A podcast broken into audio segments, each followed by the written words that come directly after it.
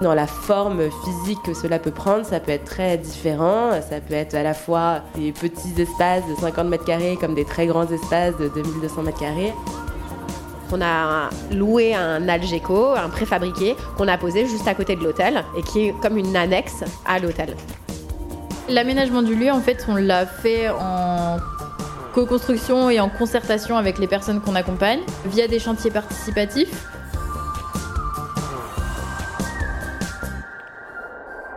Dessine-moi un tiers-lieu est un podcast qui vous emmène dans les coulisses des tiers-lieux à travers les projets développés par la Croix-Rouge française. On entend beaucoup parler de tiers-lieux, ces endroits hybrides et innovants. Mais qu'est-ce que c'est qu'un tiers-lieu exactement? Qui fait-on? Et à qui s'adresse-t-il? Comment les concevoir, les financer, les faire vivre? Je suis Alice Milo, journaliste radio, et je vous propose, à travers ce podcast en six épisodes, d'aller ensemble à la rencontre des femmes et des hommes qui œuvrent à la conception et à la vie des tiers-lieux. Ils vous donneront des clés pour répondre à toutes ces questions et peut-être vous donner l'envie de vous lancer vous aussi dans l'aventure. Dans ce quatrième épisode, je vous propose d'aborder le sujet de l'aménagement d'un tiers-lieu. Comment matérialiser la dynamique tiers-lieu dans un établissement de santé Comment organiser les espaces À quels enjeux ces lieux doivent-ils répondre Pour explorer cette thématique, je vous propose que l'on reste dans le tiers-lieu du CHU des Hauts-de-France que vous avez découvert dans l'épisode précédent. Aujourd'hui, il y a 80 personnes accueillis euh, à l'hôtel. Et une des spécificités de ce centre, c'est qu'il n'y a pas de salle commune, pas de jardin euh, à proprement parler, puisqu'on est vraiment sur une zone commerciale. Donc euh, les espaces sont assez petits. Charlotte Yest est la coordinatrice de la dynamique tiers-lieu de la Croix-Rouge française dans les Hauts-de-France. Un territoire qui comprend deux tiers-lieux dans la périphérie de Lille, un à Tourcoing que je vous ai présenté dans le précédent épisode et un autre à Templeuve le questionnement sur le, confort qu'on pouvait apporter à ces personnes, ça a été comment créer un espace de vie, un espace euh, commun que les gens pourraient utiliser pour déjeuner, pour lire un livre, pour regarder leur téléphone, etc., autre que leur chambre ou le hall de l'hôtel.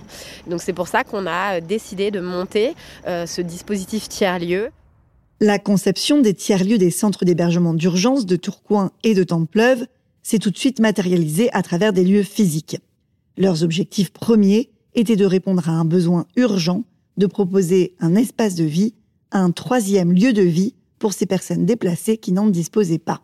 On a loué un Algeco, un préfabriqué, qu'on a posé juste à côté de l'hôtel et qui est comme une annexe à l'hôtel. On va voir Ouais. Donc là, on longe l'hôtel et c'est à l'arrière de l'hôtel, effectivement, que là, on voit ce bloc euh, Algeco. Vous avez installé des grands voilages, des guirlandes pour rendre la chose un peu jolie, quoi. Exactement. Le but, c'est euh, que ça devienne un, espace de vie agréable. Donc, on a euh, eu la chance d'avoir un partenariat avec euh, Emmaüs et également avec Ikea, qui nous ont fourni des meubles. Donc, Emmaüs nous a ouvert ses portes et on a pu aller chercher des pots de fleurs, des cadres, des canapes, des lampes, des transats, etc. Et ensuite, Ikea a aussi complété. Et donc, le but, c'est que ce soit agréable et aussi euh, fonctionnel. On a réfléchi à l'aménagement avec le collectif ZERM, qui est un cabinet d'archi euh, à Roubaix, donc juste à côté d'ici. Et ça, on l'a réfléchi avec les personnes accompagnées, donc accueillies ici, sur, euh, par rapport à leurs besoins, à leur envie, en termes d'activité et donc d'usage du lieu. Donc c'est pour ça qu'il y a eu par exemple une cuisine euh, mobile, donc euh, qu'on sort à l'extérieur. Il faut imaginer donc là, euh, il y a encore de l'aménagement qui va se faire. le projet, il, continue de se construire. Donc à terme, il y aura des traçages au sol pour pouvoir positionner vraiment la, cuisine. il y a une grande marelle qui va arriver, etc. Cependant, les espaces dans lesquels se matérialisent les tiers-lieux peuvent exister sous différentes formes. Comme nous l'expliquait dans le premier épisode, Karine Sitt en charge du développement territorial à la Croix-Rouge française. Dans la forme physique que cela peut prendre, ça peut être très différent. Ça peut être à la fois des petits espaces de 50 mètres carrés comme des très grands espaces de 2200 mètres carrés. À la Croix-Rouge, on, travaille sur les différentes échelles. Euh, mais ça peut être aussi des dispositifs mobiles itinérants Selon le document Dynamique tiers-lieu au cœur d'un établissement médico-social, édité par la Croix-Rouge française, je cite Démarrer la dynamique tiers-lieu dans un dispositif mobile est une stratégie intéressante pour initier la démarche avant qu'une salle dédiée à cet effet soit disponible et aménagée et rendre visible la dynamique à venir. L'essentiel étant que ces points d'attache soient accessibles à tous et notamment aux personnes accompagnées par les établissements. Fin de citation. Il est néanmoins précisé qu'un des enjeux de la dynamique étant la transformation et l'ouverture des établissements, il est intéressant qu'à terme, la démarche se matérialise dans son enceinte ou, à minima, au sein d'un lieu physique attenant qui soit identifié clairement comme étant rattaché à l'établissement. À la Croix-Rouge française, les tiers-lieux sont majoritairement des espaces physiques implantés dans l'enceinte des bâtiments compte tenu des enjeux spécifiques des établissements de santé. Il y a plusieurs manières de construire euh, physiquement un tiers-lieu. Soit on est contraint de le faire dans un espace qui nous est donné et on n'a pas le choix. Et donc du coup, il faut euh, faire preuve un peu d'ingéniosité pour transformer un espace qui, a priori, ne se prête pas à la construction d'une salle commune, soit en fait on a une autre opportunité euh, sur le territoire et on se dit que finalement plutôt que de construire la dynamique à partir d'un lieu qui est mal adapté, on va euh, délocaliser quelque part euh, le tiers-lieu du coup dans une autre salle. Donc ça, euh, c'est déjà toujours garder en tête que on, est rarement complètement coincé et que on peut essayer de trouver des solutions en s'appuyant notamment sur le réseau de partenaires et d'acteurs qui sont présents sur le territoire. L'avantage d'avoir le lieu au sein de l'établissement de santé, c'est que finalement, il y a déjà une très forte proximité avec euh, le public euh, qu'on souhaite toucher euh, en priorité, à savoir du coup les, les personnes accompagnées, professionnels de santé, les proches aidants. Mais en même temps, ça a cet inconvénient-là que bah, ça sédentarise encore plus peut-être certaines personnes. Donc il y a des avantages et des inconvénients, on va dire, dans les deux cas, de soit avoir un tiers-lieu qui est au sein de l'établissement, soit avoir un tiers-lieu du coup qui est un peu délocalisé. Euh, nous, à la Croix-Rouge française, on a choisi euh, en majorité, alors ça veut pas dire en exclusivité, mais en majorité d'avoir plutôt des tiers-lieux qui étaient au sein des établissements de santé. Euh, bon, premièrement parce qu'il y a des enjeux de mobilité des personnes que l'on accompagne et, certaines d'entre elles ne peuvent pas du coup sortir très facilement du coup de l'établissement et donc c'est un moyen aussi finalement de ramener la mixité et le territoire à elle à défaut de pouvoir elle, en fait, aller, on va dire, à la conquête de ce territoire-là. Et c'est aussi parce qu'on a un enjeu de transformer finalement nos établissements et de changer euh, le regard que les personnes peuvent avoir sur ce type en fait de structure. Donc c'est un choix qui a été fait, euh, mais euh, il n'est pas euh, exclusif euh, d'autres dynamiques complémentaires qui sont des dynamiques soit itinérantes, soit d'implantation dans des lieux tiers. Comme on l'a vu dans le premier épisode, il existe aussi des dispositifs itinérants, comme à l'EHPAD Indigo de Nîmes, où le tiers-lieu s'est d'abord matérialisé sous forme d'un véhicule, Paquita, une ancienne ambulance qui permettait aux résidents de l'EHPAD d'aller à la rencontre des habitants. C'est seulement par la suite que la dynamique tiers-lieu s'est développée dans l'enceinte de la structure, avec la mutualisation d'espaces physiques. À La Rochelle, au centre de rééducation Richelieu, c'est un grand et bel espace face à la mer au cœur de l'établissement de santé qui porte la dynamique du lieu. Et au centre d'hébergement d'urgence de Tourcoing, où je suis aujourd'hui, la dynamique tiers-lieu prend vie dans un Algeco situé sur le parking de l'hôtel. Et c'est Léonie Petit qui me fait visiter. Donc euh, là, c'est une activité manuelle, donc euh, c'est euh, pour accrocher sur le sapin de Noël. Donc c'est des rennes en bois qui mettent en couleur avec des feutres aquarellables.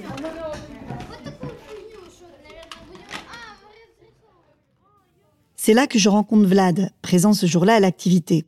Pour lui, cet Algeco est une véritable bouffée d'air frais qui lui permet de s'échapper de la minuscule chambre qu'il partage avec sa famille pour partager des moments ludiques et conviviaux avec ses copains. Un Algeco, quatre murs donc, mais un espace vital pour Vlad. Comment tu t'appelles? Vlad, Et tu as quel âge? 12 heures. Est-ce que tu peux me raconter ce que tu es venu faire euh, là cet après-midi euh, dans l'Algéco, là, ce, tiers-lieu ici? Qu'est-ce que tu es venu faire?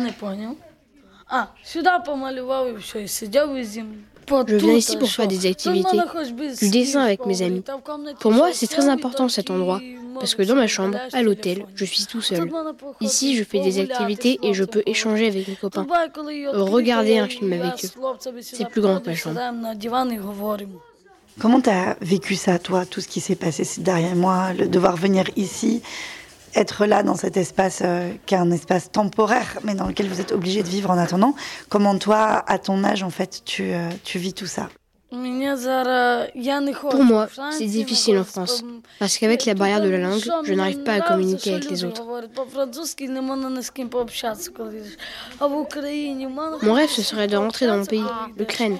C'est ma langue, ma culture, ce serait mieux. Qu'est-ce que tu rêverais de voir comme activité ici proposée par euh, le tiers-lieu? J'aimerais une grande télé et une PlayStation. Et aussi un ordinateur pour jouer aux jeux vidéo. Qu'est-ce qui te, qu'est-ce qui te manque le plus de ta vie, euh, de ta vie de là-bas? Ma sœur et mon père. Je continue ma visite de l'Algeco avec Charlotte Yest. Je découvre un espace relativement petit, mais aménagé en plusieurs parties et je comprends que chaque partie correspond à différents usages du tiers-lieu. Rien donc n'est placé au hasard. L'aménagement des espaces et du mobilier découle de la programmation d'activités et des besoins des personnes accueillies. Logique, car selon le guide des ambassadeurs tiers-lieux de la Croix-Rouge française, une cohérence doit être assurée entre les besoins en termes d'espace, les contraintes financières et l'accessibilité du lieu pour l'ensemble des usagers. Euh, donc quand on arrive, là vous voyez euh, la cuisine mobile qu'on a stockée ici. On se réinvente pour euh, pouvoir cuisiner aussi pendant l'hiver, notamment avec de la cuisine sans cuisson ou des, plus petites choses qui ne demandent pas de faire sortir la cuisine à l'extérieur.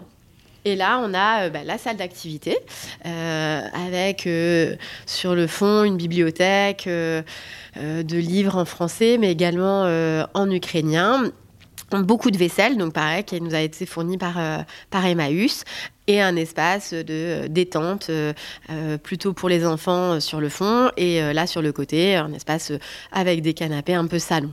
On a changé les meubles beaucoup de fois de place parce qu'on s'est rendu compte que finalement, bah, à l'usage, on s'est rendu compte qu'il fallait vraiment isoler la cuisine parce que euh, c'était euh, c'était un des, un des points forts de, ce lieu, euh, mais qu'en même temps, il fallait qu'il y ait d'autres personnes qui puissent faire, un, faire un, je sais pas, une activité manuelle sur le côté. Donc, on a vraiment investi le lieu plusieurs fois avant de trouver la bonne disposition.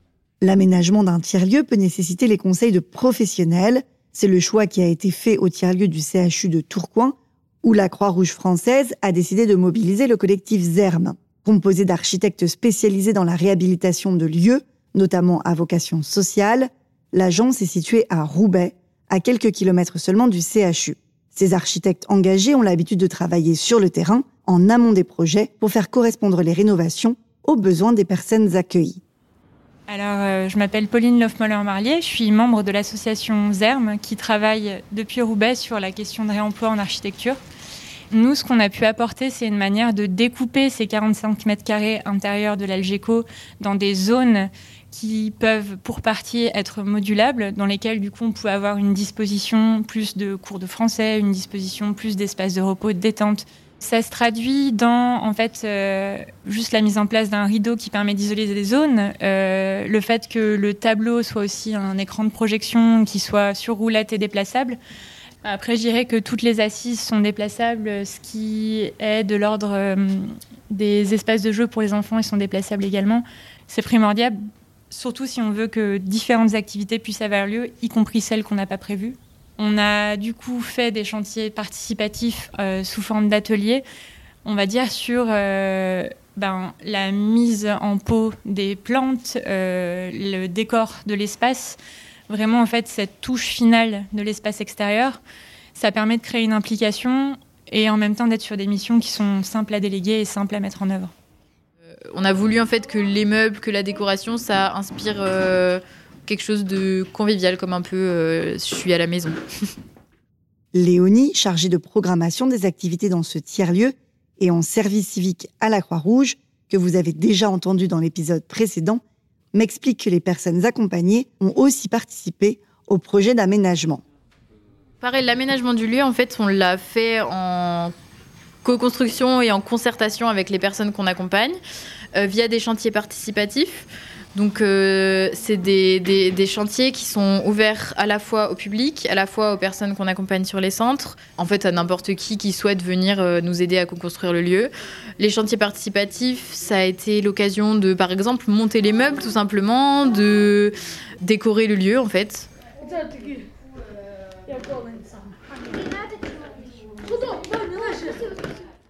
Le site a été financé grâce aux dons du grand public qui ont suivi le début du conflit en Ukraine. L'exemple de Tourcoing est intéressant car il a fallu tout inventer, il n'y avait pas d'espace prêt à l'emploi. Mais dans la plupart des cas, il existe déjà un lieu et l'aménagement est une autre affaire. C'est le cas du deuxième centre d'hébergement d'urgence de la Croix-Rouge française, qui se trouve aussi dans la périphérie de l'île, à Templeuve. Il se situe dans un ancien EHPAD où sont accueillies une centaine de personnes. Là-bas, le tiers-lieu fait partie de la structure. Il a simplement fallu aménager certaines pièces et non pas créer un espace entier comme l'Algeco de Tourcoing. J'y ai rencontré Otman, 22 ans marocain qui faisait des études de design en Ukraine quand il a dû quitter le pays. Otman a été très investi dans le chantier participatif. Il est notamment l'auteur d'une fresque qui égaye le mur du tiers-lieu.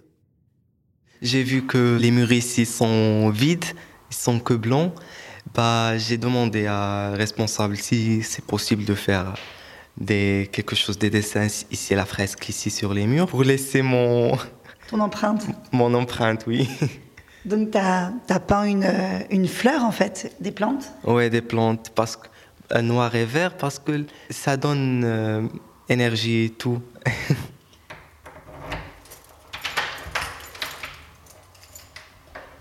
Alors ici, c'est la salle des enfants. Ah oui. Il y a un petit coin avec des coussins, il y a une petite cuisinière, un tableau noir, euh, des jeux.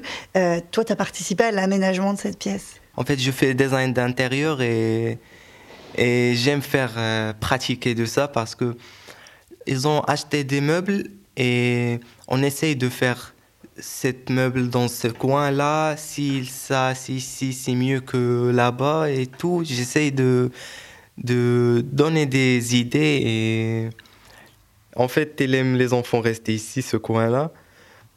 Le coin avec les coussins. Oui, avec les coussins, il, il, joue, il reste ici, il joue. L'ambiance, j'ai bien aimé l'ambiance ici. Tu vois tout le monde comme une famille. Quand je vois quelque chose comme ça, je, je deviens heureux. Parce que tu vois les gens, après tout, tout le passé de, là-bas, qu'est-ce qui se passe en Ukraine? C'est vraiment difficile pour eux. Ils ne peuvent pas oublier, c'est difficile, mais pour euh, remplacer la douleur par euh, souris et tout. Un tiers-lieu peut donc se matérialiser à travers différentes formes.